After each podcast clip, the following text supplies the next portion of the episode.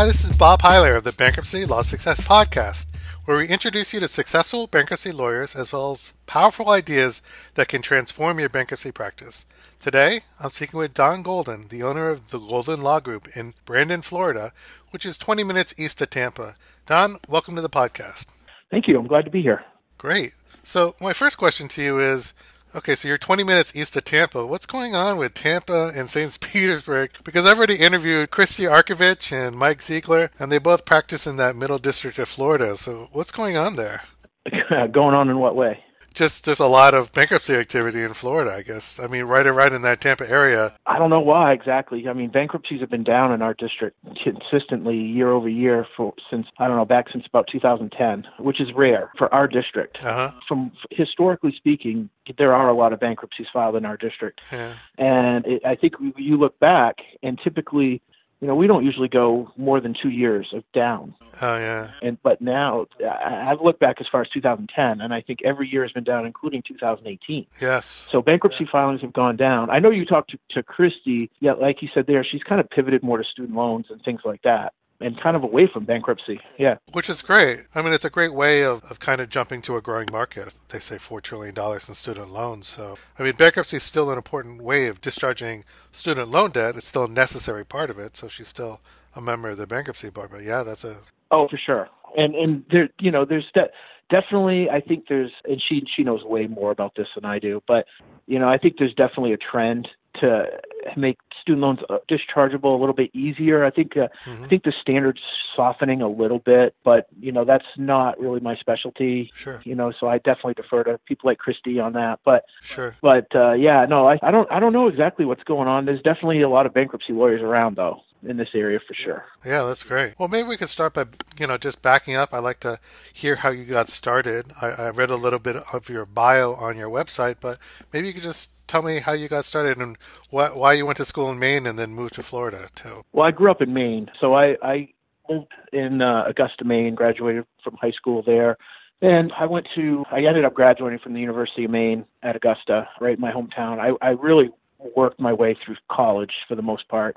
And I worked in a supermarket, and basically I was working pretty much full time. I was working 30 to 35 hours a week in the supermarket. Wow. And, you know, I, I paid my way through college with, you know, I had like one small loan from a college I went to, uh, you know, a more expensive school, not a state school mm-hmm. that I borrowed. And so I had, I owed like $1,500 when I graduated from college. Wow, that's great. Yeah. Yeah. I worked my way through school and I paid as I went. And so I spent my last two years of college living at home with my, with my mom so that saved a lot of money there. Between that and working and just paying cash, it, it really helped me. When it came time to go to law school, I knew I wasn't going to be able to pay my way through that, you know, work my way through that. So I knew I was going to have to borrow money, and I just didn't want to have debt really going into law school to undergrad debt because that'd just be too much. Well, Don, let me let, let me pause you right there and say, I mean, your aversion to debt is interesting because you did go on to practice a bankruptcy law. So, yeah, what, where, where did that come from? Why why were you so averse to debt? Was there a childhood experience, perhaps, or just values, or what? Well, I was raised by a single mother, and you know, my father wasn't a big part of our life. He, my parents divorced when I was 6 mm-hmm.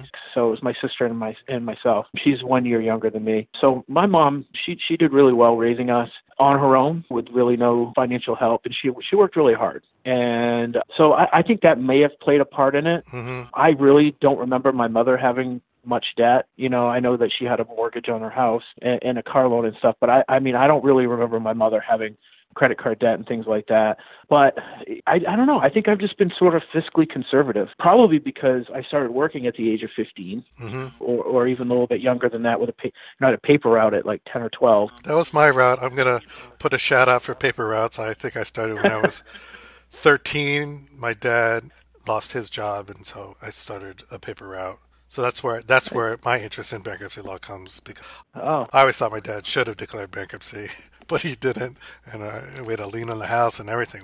Go ahead, I'm sorry. So no, that's fine.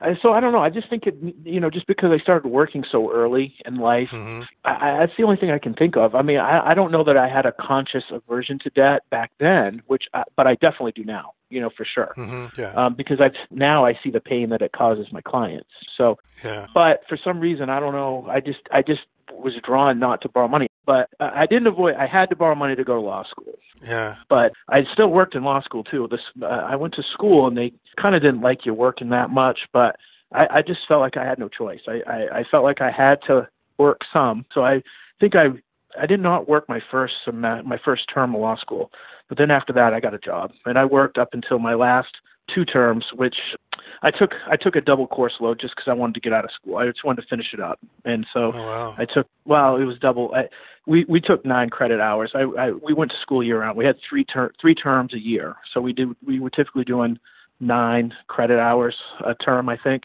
and I did 18 in my last two. Just because I really and it it kind of coincided with the bar exam. I I wanted to.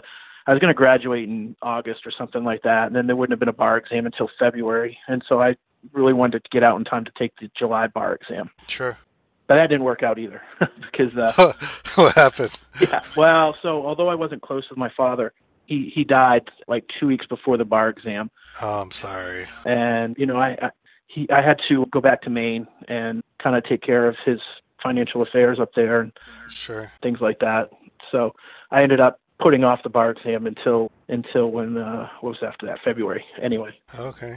Well, at this point in the story, you're still in Maine. So how did you end up going to Florida? Well, first I went to Michigan to go to school. So when I was in when I was in college, I took a business law class. I fully at that time I kind of thought I was just going to stay in the re- retail business, be a manager, you know, at the supermarket, and hopefully work my way up to be a district manager or something like that. hmm But I took business law, and I really liked the business law class, and it, it kind of rekindled a thought of going to law school for me. I, as a as a young child, I spent a lot of time with my grandparents, and we went to church every Sunday. I'd come home and I would get up on this stool. We had this little step stool, and I'd get up on that and and I would start preaching kind of. So I I felt like back then when I was a real little kid that I would either be a preacher or a lawyer because I just wanted to. I like to argue. I'd like to argue a little bit back then too. So Yeah. um, when I was really young, I, I said, yeah, I think I'll be either a preacher or a lawyer. But being a preacher was not my calling. So in college, though, the business law class kind of decision for me. I said I definitely want to go to law school.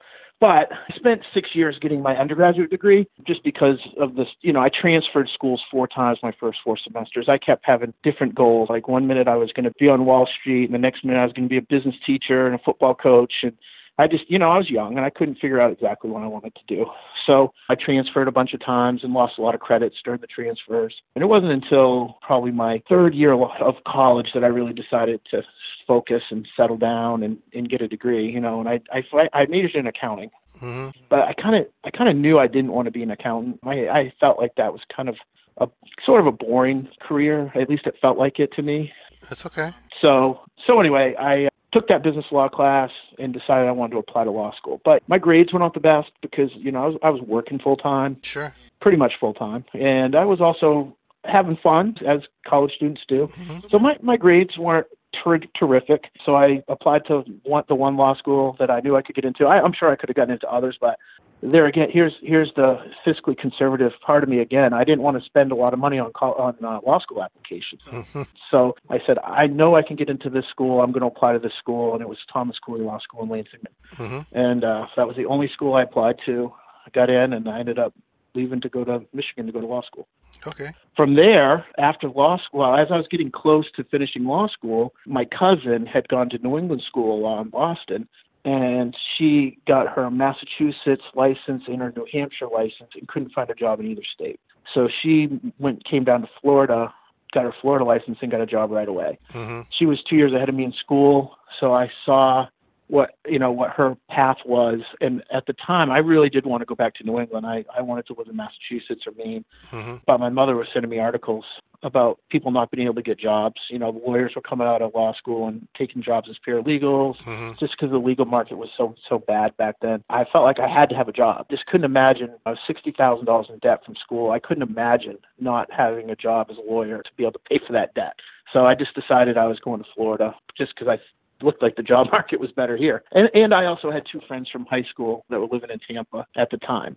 That's great. But so you're graduating from law school in '97. Right. I I graduated from college in '96. I remember that job market until from '97 to you know 2000. It was booming. I mean, that's a tough market for bankruptcy. Did you start in bankruptcy in '97? What was that like In like? '97, Uh, so when I came to Florida, I uh, my friend's mother introduced me to an attorney that she knew, hmm and I went to his office and met with him and just talked to him a little bit. And he was here in Brandon. Brandon's just a small. Uh, it's not a small suburb. It's a big suburb of Tampa, hmm but it's not what I thought. I didn't. I didn't. I never imagined I'd be in Brandon. You know, I thought I'd live in Tampa, but Sure. I was introduced to this attorney in Brandon, and he and I hit it off. And he he hired me right away. I hadn't I hadn't even taken the bar exam yet. hmm It was the summer before the bar, or a few months before the bar exam. He hired me to help him with Social Security disability cases. hmm So I was prepping his Social Security disability cases for him to go to hearing on. You know, I was writing briefs and doing medical summaries and stuff like that for him to pr- help prepare him for the hearings on Social Security cases. Sure. So that's what I started doing.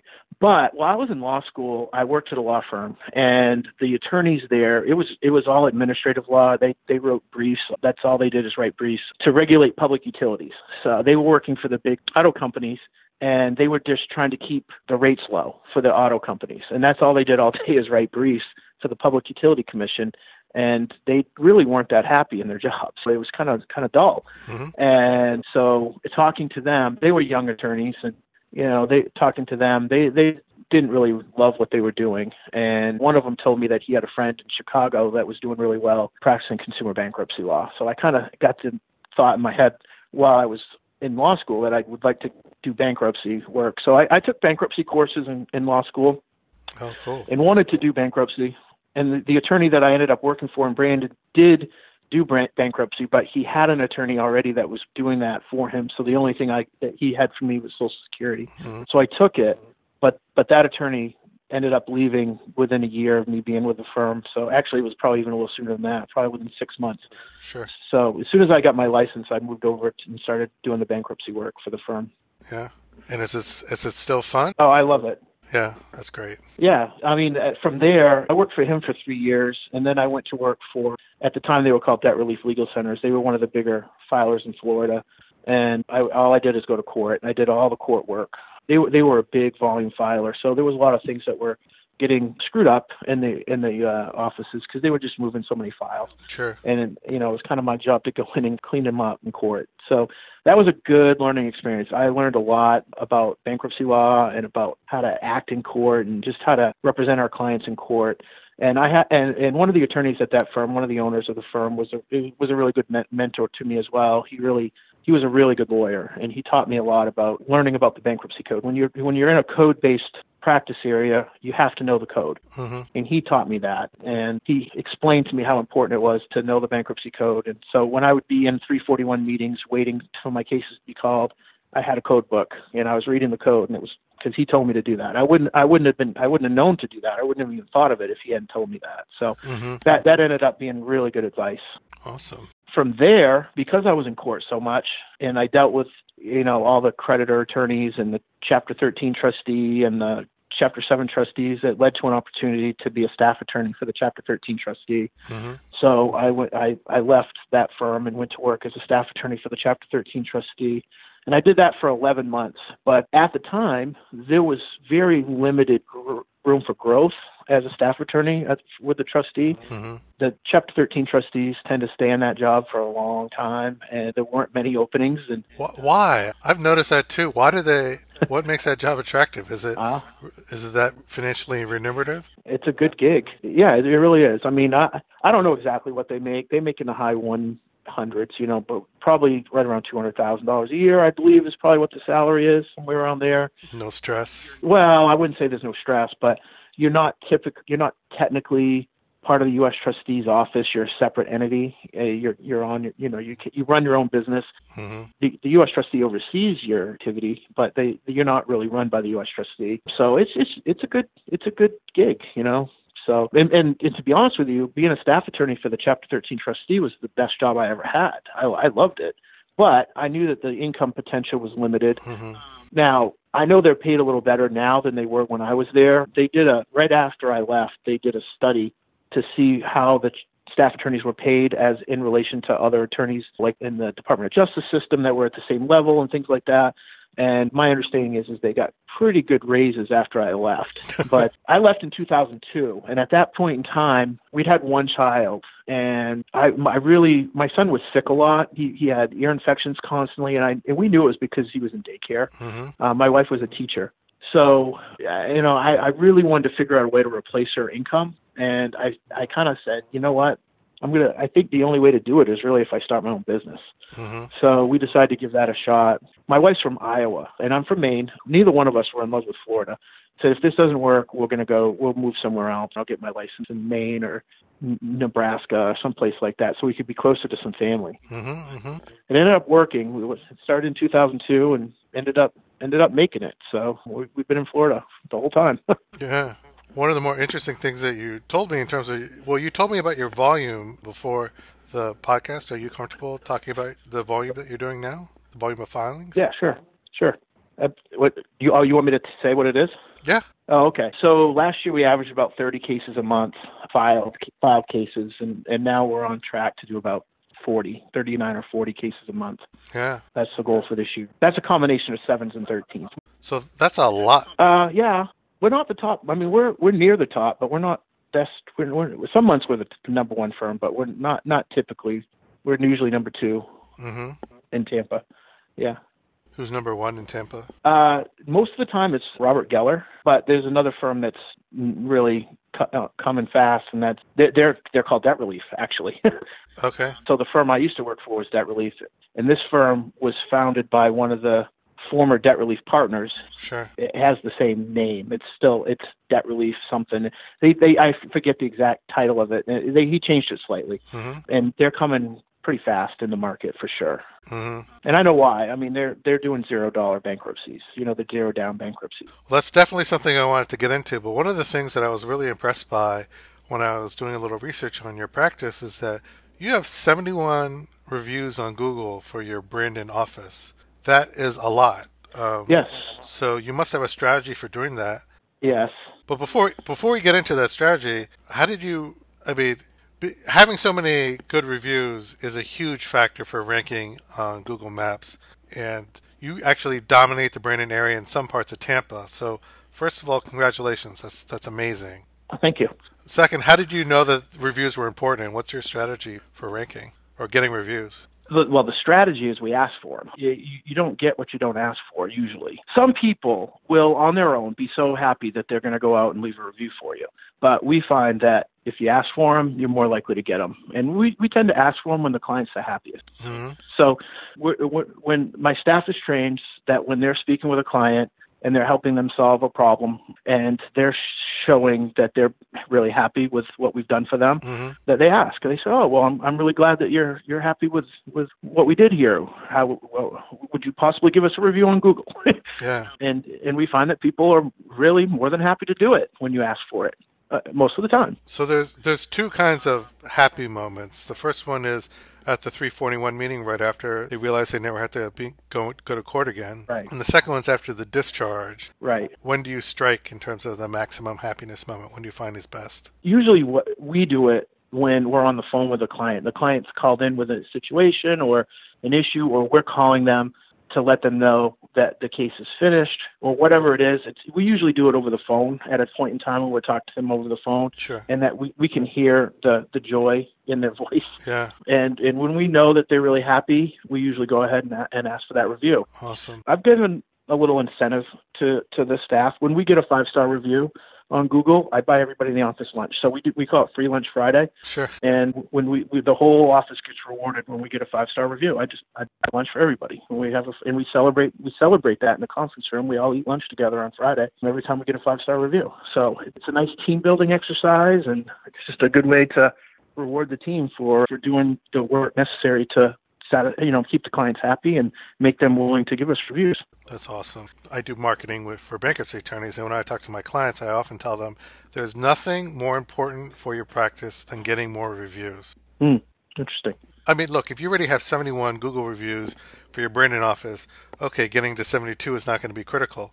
But if you're in an area where you're trying to, you know, rank up and someone has 19 reviews and you have six, if you get to 20 reviews, hmm you're going to own whatever suburb you're you're targeting. You know, it's going to be hard to break in to you know Manhattan with 20 reviews, but if you're in Brandon or some area like that, or even parts of Tampa, Mhm. 20 reviews is a lot. And so that's what I tell people. You know, don't write dumb blog posts. If you have competitors that have more five star reviews, really focus on that. Oh, well, I totally agree with that. 100%. Yeah. yeah. Uh, a long time ago i was it was it was i forget what year it was but it was it was a long time ago i was introduced to a reputation company and they were they were telling me about reviews and everything and i just bought into it and so created this strategy to get them sure. i don't know it was it was before i think it was before it was really the thing you know what i mean i don't i don't know that it mattered as much when i started getting them but i definitely recognize that it it matters a lot now Do you realize that you're like number, you're in the top three as far west as Temple Terrace, Del Rio, Palm River, Clair, Mel. I don't know these places, but these are places in Tampa. Right, but they're pretty close to Brandon, to be honest with you. Those places are, you know, all pretty close to my Brandon office, really. Okay. Temple Terrace. Temple Terrace is a 10 minute drive down the interstate, probably 15 minutes, maybe. Mhm. So it's they're all driving distance now. They would they're definitely Tampa, but they're not too far from Brandon. I can definitely get folks from Temple Terrace to drive to Brandon.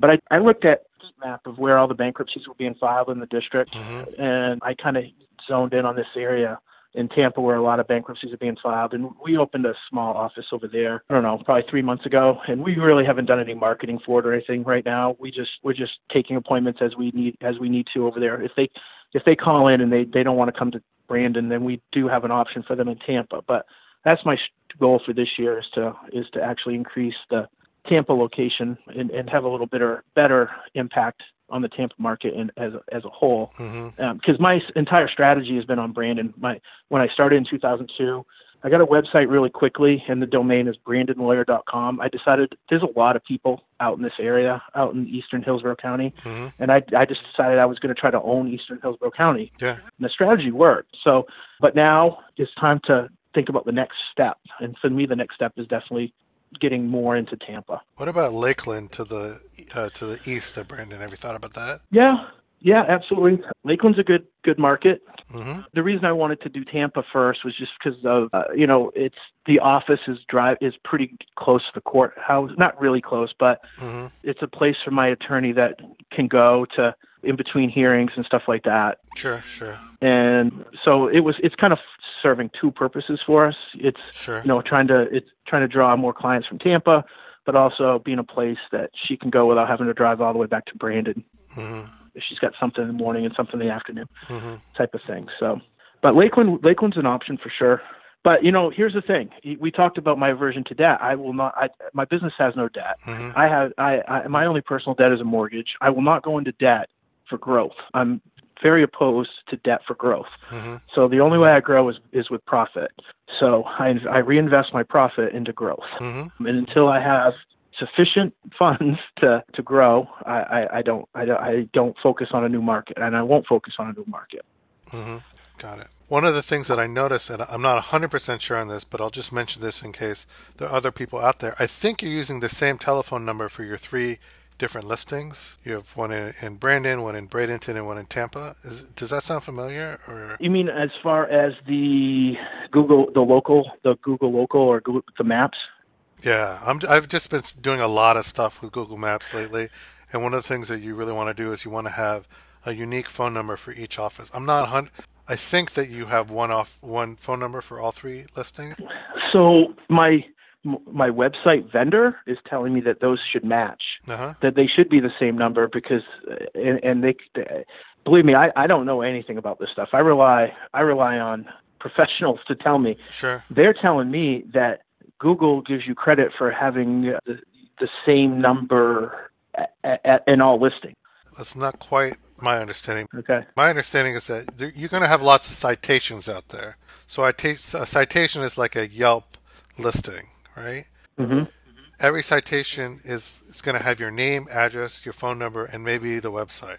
So it's called people call it NAP or NAPW. So these citations that you have out there, you want the citations for a given address to be consistent. Mm-hmm. So you want the phone number for your Bradenton office or your Tampa office to be consistent. So you're going to have three different listings on Yelp Uh, and you want each of those Yelp listings, those are they're called citations.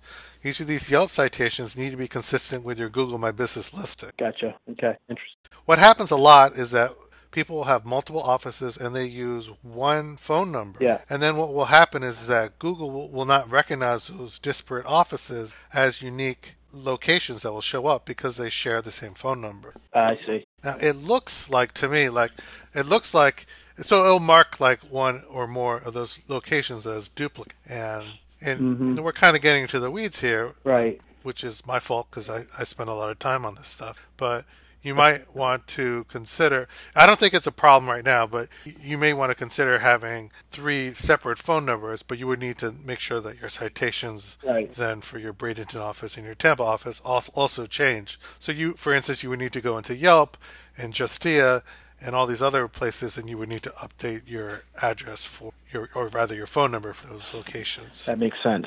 That makes sense. Okay, so your review strategy is killing it, and the next area that really seems to have contributed to your success is bifurcated agreements or what people call zero down bankruptcies. So when when did you get introduced to that, and how'd you get started? So in, it was in 2015 when I started doing it. Actually, the attorney that's number one in Tampa right now, Robert Geller, he started it before me, and he told me that he was doing it, and uh-huh. he said you you should do you should do it too. so I looked into it, and I said, yeah, that's a pretty good idea. So uh, the firm Clark and Washington was here, and they were doing they were doing post dated checks, you know, for post petition fees. So Yes. um, and the the U.S. trustee brought him into court, and you know the judge said you can't do that, but the judge did allow them to do something, and they had a follow up hearing, and Clark and Washington came back at the second hearing. They said, okay, judge, here's what we're doing now. And the the court said, okay, that that'll work. And then they added a couple other little things. So the court basically said you could do a pre-petition retainer and get paid for the work that you do pre-petition. Hmm and then do a secondary retainer, a post petition retainer after the case is filed for the post petition work. And the court said you had to give them a 14 day window of opportunity to get out after so after they sign the retainer they have 14 the post petition retainer they have 14 days to change their minds. And if if they decide they don't want you to finish the case for them then you have to do a motion withdraw.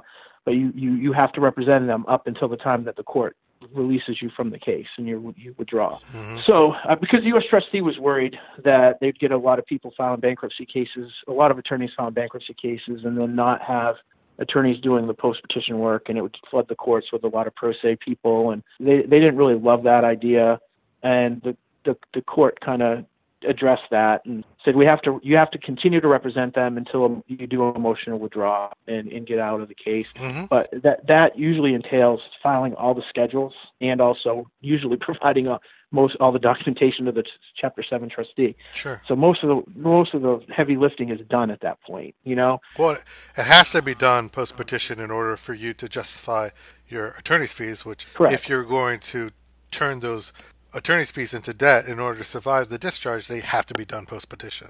correct. That that's correct. But the problem is is that with the timeline the court puts us on that work has to kind of get done between the time that we file the case and the time that we get out of the case. Hmm you know what i mean? So you're kind of on the hook for the work anyway. Sure. if the debtor wants to let you know let you loose. So hmm it's it's a little risky, and I think that might be why you know not more attorneys have done it in our area. hmm But we started it in 2015, and that's really that was that's that's really one of the things that's gotten us to where we we are now. Really is uh, is is the bifurcated agreement.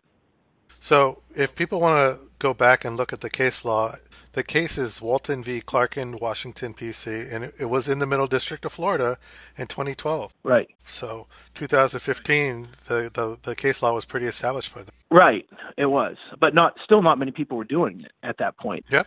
Yeah. Uh, there was at the time at in 2015 there was still only there was only two of us that were doing it, even though this case had come out. hmm Because I think by then it was right around that time that I think Clark and Washington actually folded up and left our area. hmm They're, they're no longer in Tampa. I know they're still up in Georgia and other places, but they they left Tampa. Yeah, I know they're in Georgia. I thought they were in Miami, maybe in the, in the Southern District. I'm not. I'm not 100 percent sure. Maybe, maybe.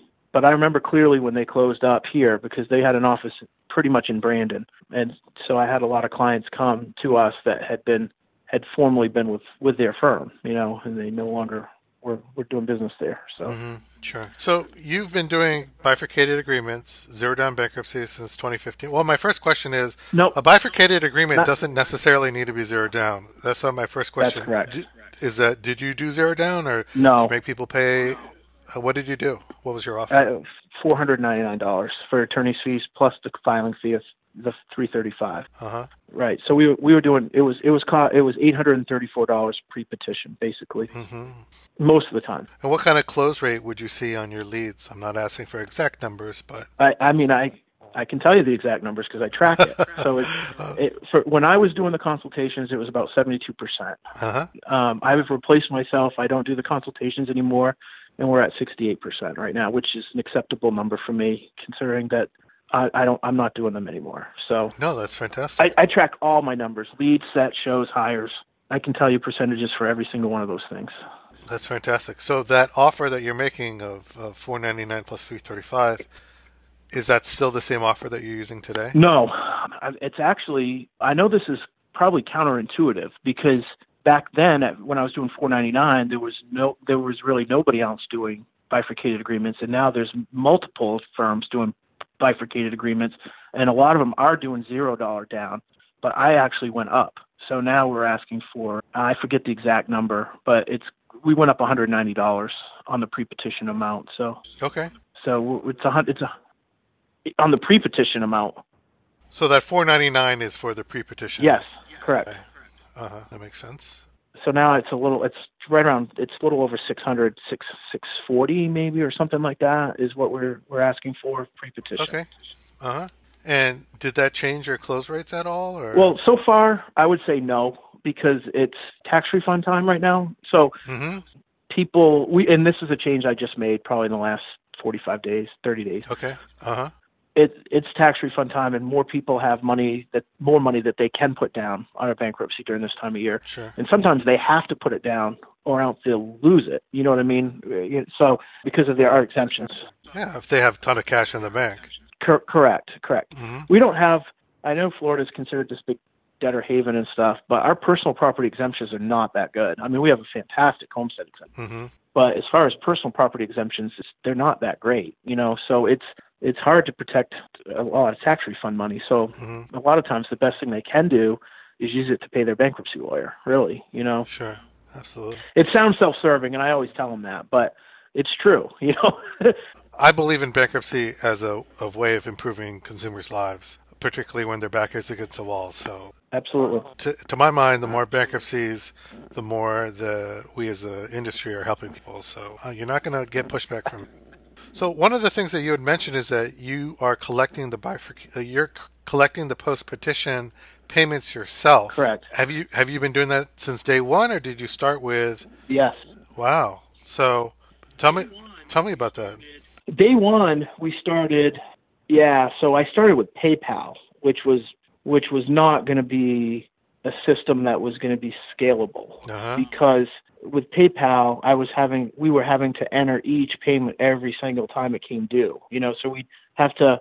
It, it was really cumbersome. Also, with PayPal, you as the as the vendor have no control whether I use. Let's say that I'm the debtor and I'm paying you. You have no control whether I pay with uh, my debit card that's attached to my bank account or my credit card, which I can imagine be be a big problem. Uh, well, no, because we always asked we always made sure it was a debit card. Okay. We it, it was part of the agreement, you know, that we had them sign that they would they would only use a debit card. I mean, I I, I mean, I guess I guess they it, it wouldn't we wouldn't know whether they changed it and made it a credit card. But you know, then again, it's post discharge, so it doesn't. It's not like against the rules. They're not paying for the bankruptcy mm-hmm. with you know they're not paying. Well, they're paying for the bankruptcy, but they're not trying to discharge that debt because they've already filed bankruptcy. Sure. But anyway, we we made it clear that they had to use a debit card. So the problem though was is that it was as we got more and more agreements, it got pretty tedious. We had to keep a spreadsheet on what days the payments were due. Mm-hmm. We had to go in there and manual manually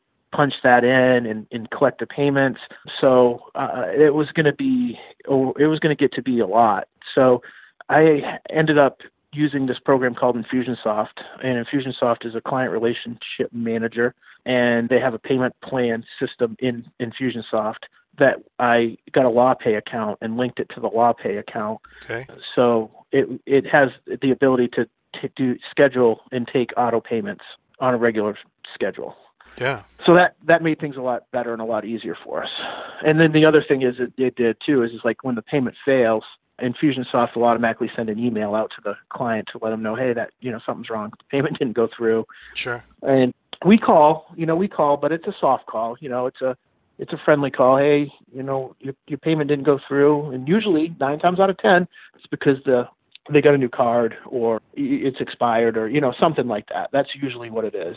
Uh, sure. Or sometimes maybe they uh, they didn't they uh, uh, didn't didn't get their hours. Uh, but it's almost never because they don't have the money.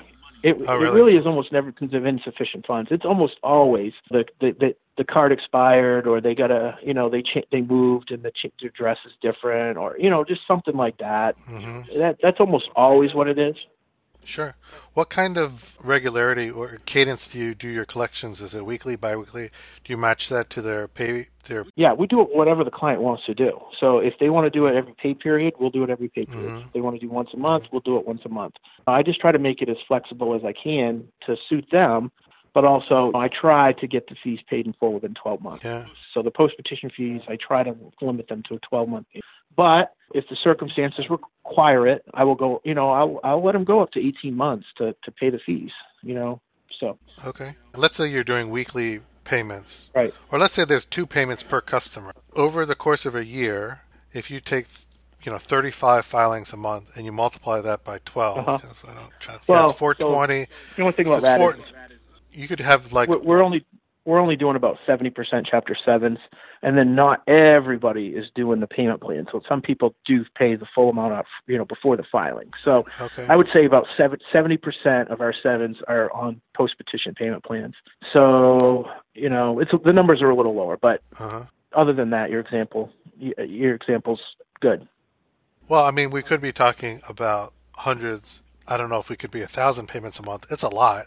Now your automated platform is gonna is gonna work. But how much how much how much work is involved in like what kind of staff do you need? Do you have a specialist that just focuses on payments? No, not exactly. So I have uh, a, a staff person that sets the payment plan up with the client when they file, and then she also follows up with them when the payment fails. Mm-hmm. She prints reports daily for the bookkeeper to put the information into QuickBooks, and mm-hmm. uh, and yeah, and so really it's not that much time really. Mm-hmm. i mean if, the the the it, it really doesn't take a lot of time to be honest with you. Sure. 10 hours a week i'm going to say. Okay. Are you kind of certified as a furnisher of information to the credit uh, reporting agencies? Do you file a metro 2 report no. if someone okay so you don't do that. No no. So i would i i don't i don't want to do that because I know that you know there's an argument to be made that it would help them rebuild their credit. Mm-hmm. But the flip side of it is, I believe that if you ha- if you report, you have to report the good and the bad. That's true. And I most certainly don't want to negatively impact somebody's credit, you know, after they file bankruptcy. You know, and I, I and I just can't do it. I can just see the possibility of negative reviews because the client's not going to necessarily I don't know how to explain this exactly, but I would definitely worry about negative reviews from that. Sure. You know, they get mad that you've impacted their credit negatively, mm-hmm. and they they I can just picture the review now where they they say that they came with you to get out of debt and re- help rebuild their credit, and now you've negatively reported them to the credit reporting bureau, and you're hurting their credit mm-hmm. all over, and now they're right back to where they started from. You know, I just see that as a big downer. Sure. And, and could lead to negative reviews that I just don't want to deal with. So I know that uh, I don't think very many of my clients will be listening to this, but uh-huh. you know when they don't when they when they don't pay and we've followed up with them ten times, uh-huh. we just write it off and we stop, and that's it. That's the end of it. It's just my loss, you know. Sure. And uh, I'm okay with that. So, what kind of credit underwriting do you do up front in order to make sure that they're good credits? None, none. How much underwriting? Like, do I look? Do I see if they're credit worthy and stuff like that? Well, not looking at their credit report, but do you look at their salary? Right. Do you look at anything? Well, yeah. I mean, if they don't have a job, you know, Okay. we don't offer. We can't. We can't offer it. You know what I mean? Sure. Like if Sure. unless they're on Social Security, you know. So if they have a regular source of income, you know, we will we will offer it. Mm-hmm. The only the, typically the only way we wouldn't is if they just didn't have source of income. You know, if they don't have a source of income, then there's really no way to do it. You know, we have to get paid in full. Is there a cutoff, like above? If they make a thousand dollars a month, would they qualify? Or? It's a conversation that we would have with them to see. Typically, my payment the payments are about $138 a month Mm-hmm. on on my payment plans, give or take. Sure. So we we kind of we kind of do the calculation with them and talk to them about what whether or not that's something they can afford, Mhm. and if if they don't think they're going to be able to afford it, then we start talking about other options, uh, other options to pay for the case. Sure. Do you allow them to like other people can guarantee stuff like that? I haven't. That's something I'm considering. Yeah. I went to a conference and somebody suggested that, and it's something that I've definitely been thinking about. Mm-hmm. Is a, is a, is is ha- adding a guarantor Mm-hmm. to to the agreement. You know, I think that that might be a good good option. But then again, I really don't. I don't have any way to enforce it though, other than lawsuit. You know what I mean? Like I'm not credit reporting, so um, the only way I could enforce it is a lawsuit. And and just like I really wouldn't want to sue my client for the money, and I won't sue my client for the money. Mm-hmm. It would be hard for me to sue somebody's grandfather for the money too. You know what I mean? So Yeah. um, it would it would give me the an option or at least the the appearance that that could happen, but I would absolutely never do it. Mhm. And so because I would never do it, I don't even know if I would offer it. You know what I mean? I I don't know. Well, let me just be clear on what, what would happen. So let's say that I, you know, I was supposed to make a, you know, 12 payments of $100 to you just to keep the math easy. Right. And then after seven months, so I've paid $700, I still owe $500. Right. And then let's say I stop making payments and I ghost you. Now, you're saying that the next thing that you would do is you would have to sue the guarantor. But what you could do is if you took the payment information from the guarantor, you could just start taking $100 from my guarantor whose payment information you have. Oh, I see. I got So- you. Yeah, I got you. That's interesting.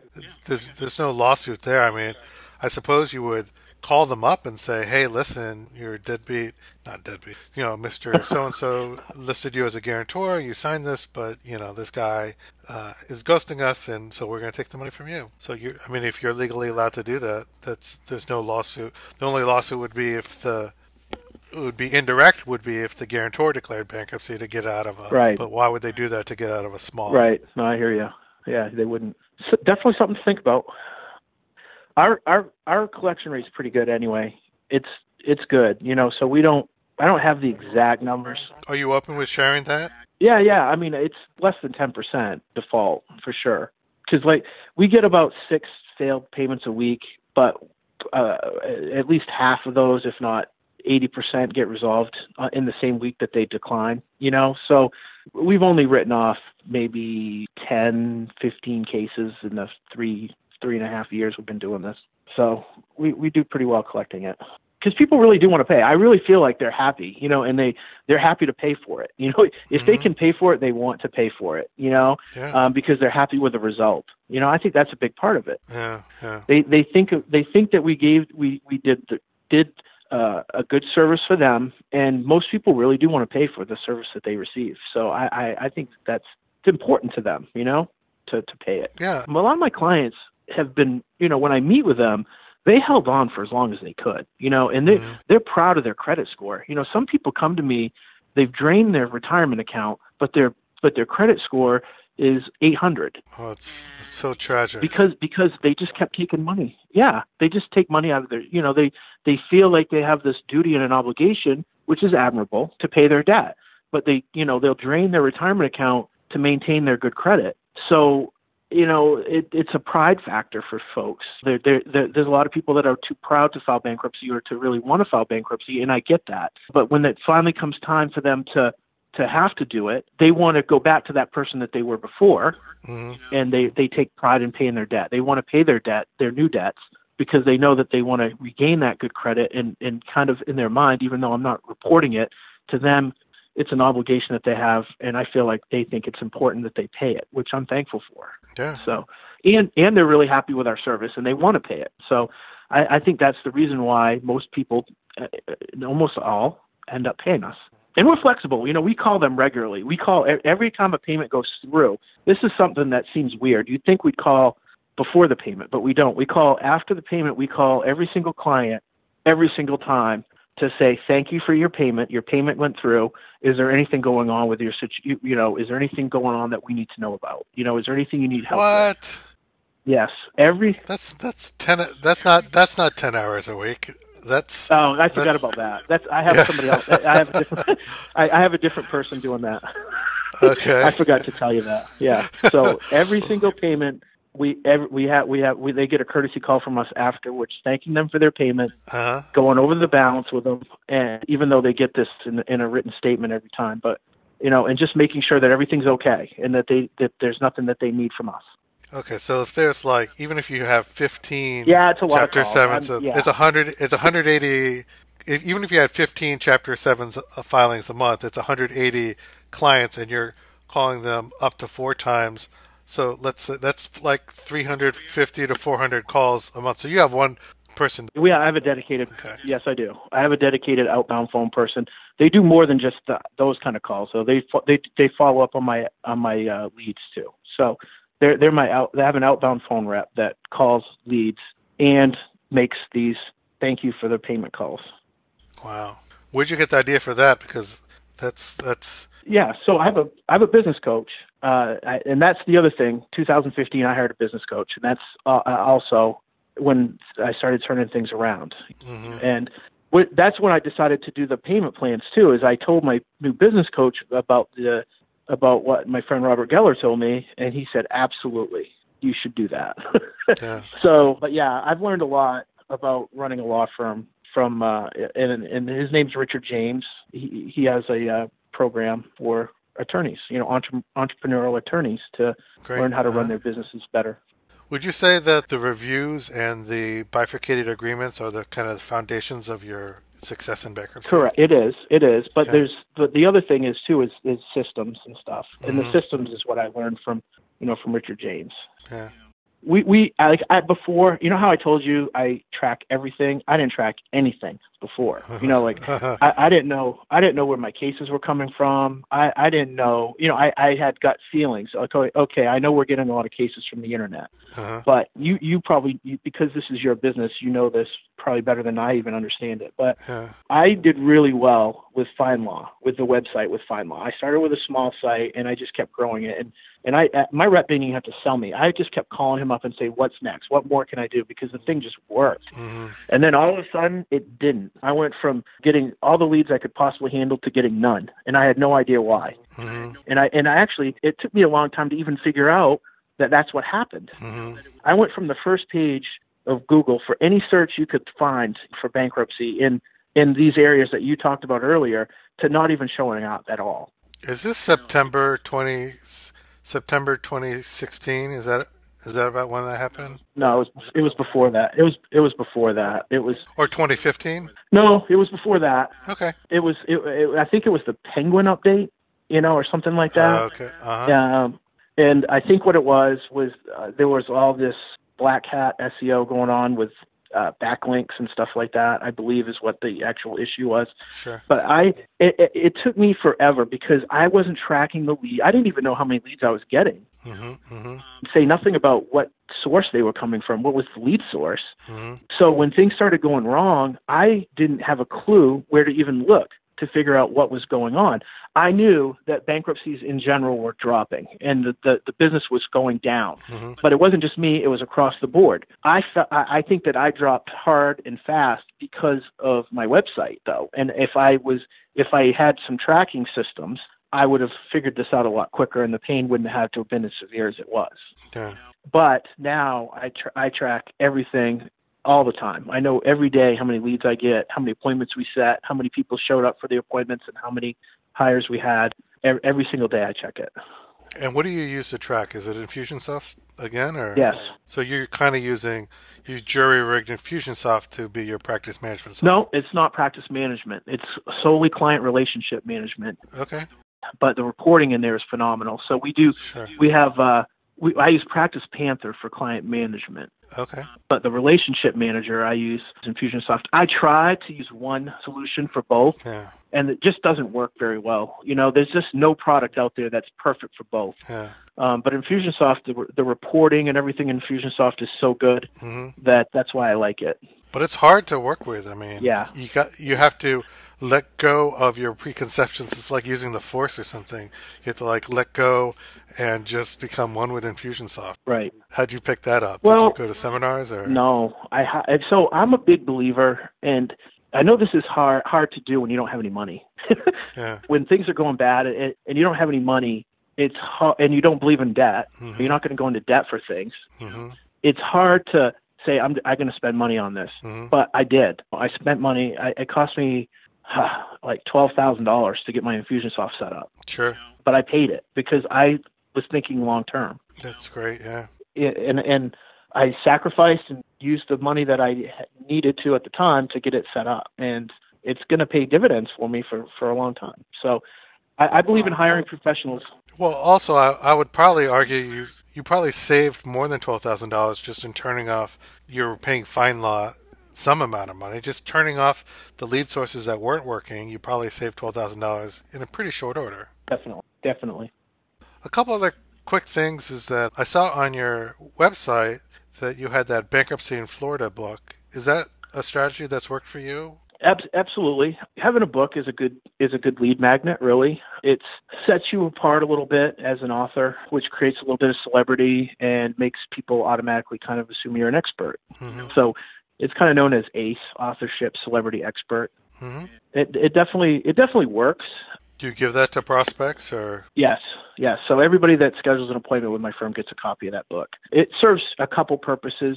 It's uh, so it's a lead magnet, number one. Mhm. So we do we do have ways for people to just request a copy of the book, and then that gets them into our funnel, hmm and they can. That's that's what my outbound phone rep does is, fo- is follow up with folks like that because not everybody's ready to set an appointment for a bankruptcy just because they ask for a copy of a book, you know. hmm So that person follows up with them, you know, on a periodic basis, and and and tries to build a rapport and a relationship with them, so that when they're ready, they'll schedule an appointment with us. Everybody's at different points, different stages of when they when they start thinking about this, and not everybody is ready right away. So it's important, I believe, to foster a relationship with them. And, and that's one of the ways that we do it. So the book is good for that to get to get lead get people into the funnel, you know, so that we can start communicating with them. So you're using it as a lead magnet, but Right. just to you, you don't have to break down your entire funnel, but are are you sending them an ebook? Are you sending them a PDF? No. Are you mailing them It's- a, it's a a copy hard- of the book? Yes, correct. I mean, so that does a few things for us, right? It gives it gives me a lot of their con their information. Mhm. You know, it gives me it, it gives us a reason to get their actual physical address, which Sure. you know gives me the opportunity to send. i- i- If the emails start getting rejected, I can I can send send something through snail mail, you know, to them, and Sure. you know so it's just another another piece of information that we can get from them and a reason to ask for it or, or a reason to you know explain to the client that this is why we need it because we're going to send you this free book in the mail. Hmm then the other good thing it does is every single client that sets an appointment gets a copy of the book. And it just i think that it helps let them know that they've scheduled an appointment with the right person. Hmm once they get the book, if they if they look at it, not everybody reads it, but a lot of them do read it, and they come in and they they they feel at ease a little bit about the process already because we've talked about it in the book, and we've we've given them a little bit of sense of confidence that we're going to be able to help them and that things aren't really as bad as they as it may seem. Yeah. So they're a little bit more comfortable, and, I think that it it kind of makes for a little bit easier close at the end because I feel like they come in almost with their mind made up already, just because they've if they've read the book, they almost always retain. mm-hmm. Yeah. No, that's awesome. Another question I just wanted to ask you, just because you're in an area where there is a large Hispanic population, Right. does anyone in your office speak Spanish? Do you do anything to cater to that market? You know what? We do have Spanish speakers, and I have not marketed to them. I have not marketed to the Spanish population yet. That is definitely something that is on my agenda for this year. Sure.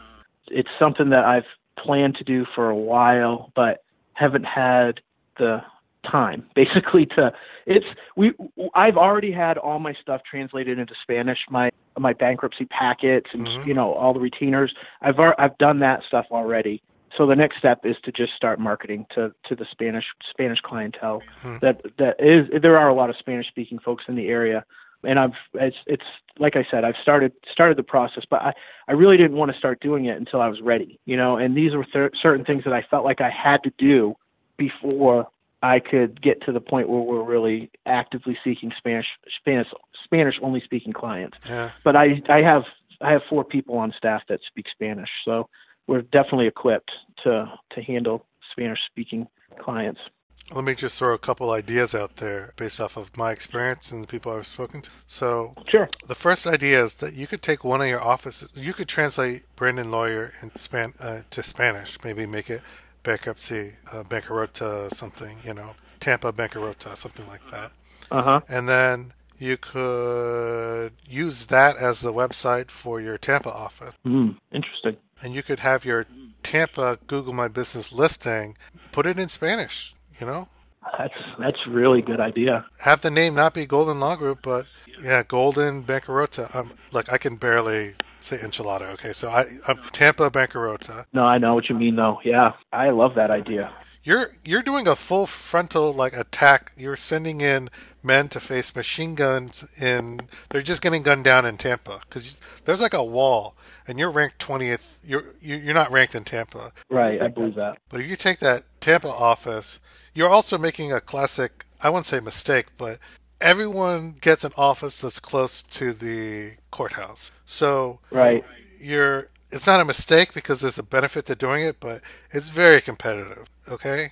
I gotcha. Yeah, it makes So this would be a, a way of, of getting in under the radar and, and and not really having any competition. Right. Um, so that's the first thing. if uh, that that that differentiates us for sure. Yeah. Yeah. And the second idea is that in two different markets, I've used Spanish uh, ad AdWord ads in Spanish to generate phone calls, Uh huh. and they're giving away those leads, man. They're they're like I have clients that are paying less than fifteen dollars per lead for a phone lead in Spanish. Wow. So, Wow. in for uh, English ad in competitive metro, in English I have people paying you know thirty five to sixty dollars, but the span for the Spanish ads, there you can back up a truck for fifteen dollars a lead, and they convert just as just as much. And if you had a Spanish speaking staff, you already have the system. Yeah. So just put a Spanish speaking person into those different the same systems. That's what I would do. I don't have a Spanish speaking attorney, and our attorneys do do the consultations. Do you think that matters? No. I mean, so we translate. right what we do right now is, is we have a we, we bring in the uh, the staff member and they translate. Hmm. Would that does that work or no? For what you're saying, The first thing is that for for a no asset chapter seven, and what percentage of your leads would you say represent that scenario? uh, well, I can tell you that probably 65% of the cases we file are no asset chapter sevens. Okay, so, so it doesn't sound. So if they're really a no asset chapter seven, you don't really. That's not a complicated thing. I could go in there and do that. No, I know. So No, I hear you. i got you. Yeah, you just need somebody to close it. so you just hire someone smart who's you know who speaks Spanish and that can do the no asset stuff. And then for the chapter 13s, yes, you'd have to hire a Spanish attorney, but you could also a translation a translator that could work. Sorry, go ahead. No, yeah. Okay. So does it have to be in person? Do you feel like the the, the consultation has to be in person? No. No. I mean, you can do it over the phone. Right. Because that I could definitely do that. But you know, there's a whole thing where you know you've mapped out your front end marketing funnel to get to set appointments. But there's a whole thing where you know there are trade offs between if you if you have your if you have a telephone appointment very soon after the lead comes in, you're going to have a high show rate for your phone appointments. Right. For sure. And then you could so you could do the you could do that and then transition to an in-person meeting and so that's after you have the phone consultation and they show up for the phone consultation that's something that you could Gotcha. yeah my last question for you is that i did i always do a search for bankruptcy attorney in you know whatever city of the attorney that i'm interviewing so i did a search for bankruptcy attorney in brandon and i saw your adwords ads and i want to ask how, how that's performing for you and how you're generating leads Terrible. okay That's how it's performing for me. Terrible, in my uh, opinion. Yeah. Are you doing, Terrible. Are you doing those ads yourself? Or? No, I don't do anything myself. You know, I I, I believe in profession using professionals. You know, Okay, uh-huh. and I'm not a professional person at ad, at ad copy, you know, Uh-huh. or AdWords or anything. So Sure. No, I have a website company that I pay a good chunk of money to do uh, an ad campaign, you Sure. know, a PPC ca- campaign for me, and I do not believe that it is performing Yeah. because I track it. Yeah. Well, I mean, the one thing that jumps out at me is that you're talking about five star reviews from clients in your headline, or at least in the headline that I saw, and that's you're competing against people that are talking about zero down chapter sevens and chapter thirteens. That's that's hard to compete with with five star reviews from clients.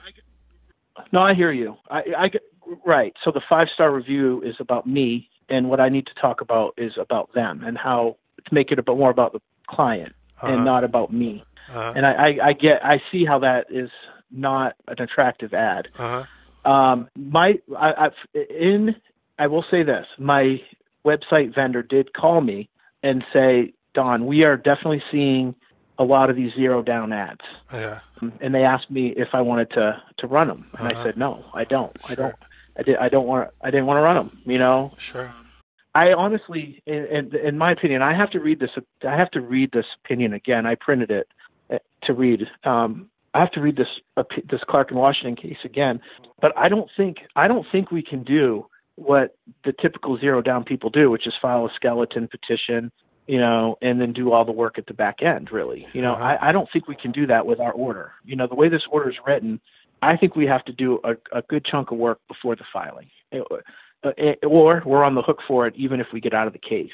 So I feel like I have to charge money on the front end, even if it's a relatively small amount of money. So I do not, I, I don't want to adver- I've been reluctant to advertise zero down Sure. Sure. Because I don't want to file cases with no money down. hmm You know, I, I don't think I can really, according to this order, the way this order is written. Sure. And I do need to read it again. And I, it's been a while since I've read it. Yeah. I could, I could be wrong. It could have just been a perception I had when I read it back in 2015, and I haven't really looked at it since. So I do need to read it again. But uh, you know, I'm definitely going to follow exactly what the order says, and I've just been reluctant to advertise zero down. So one reason I, I get it, you know, that my my my ads aren't probably performing as well because I have that competition out there, and that's something I do have to think about for sure. Well, just you know, not just for you, but for the, everyone out there, you do want to focus on the benefits that you do provide. So, like, you know, five star reviews from clients. Okay, that's good. But you, you know, as an example, you do provide a payment plan for a big chunk of your your chapter sevens. That's something that you're not mentioning in your current ad. Right. You're mentioning call the Golden Law Group in the body copy of your text. Who cares what the name of your firm is? Uh, uh, sorry, that sounded a little flip, but you know, you do have to. It's not. It's it's truth. It's Yeah. truth. It's not flip. It's it's fact. So no, I I, I take no offense to that. Marketing can't be about me. It's not about me. It's about the client. That's what it should be about. So if it's instead of our firm helping people work through their financial difficulty, you want to be on the same side. So like, you know, Yeah. we, we, you're saying we help you work through your financial difficulties. You know, stuff something like that. That I think would be a little bit more powerful. Those are some incremental changes that you can make.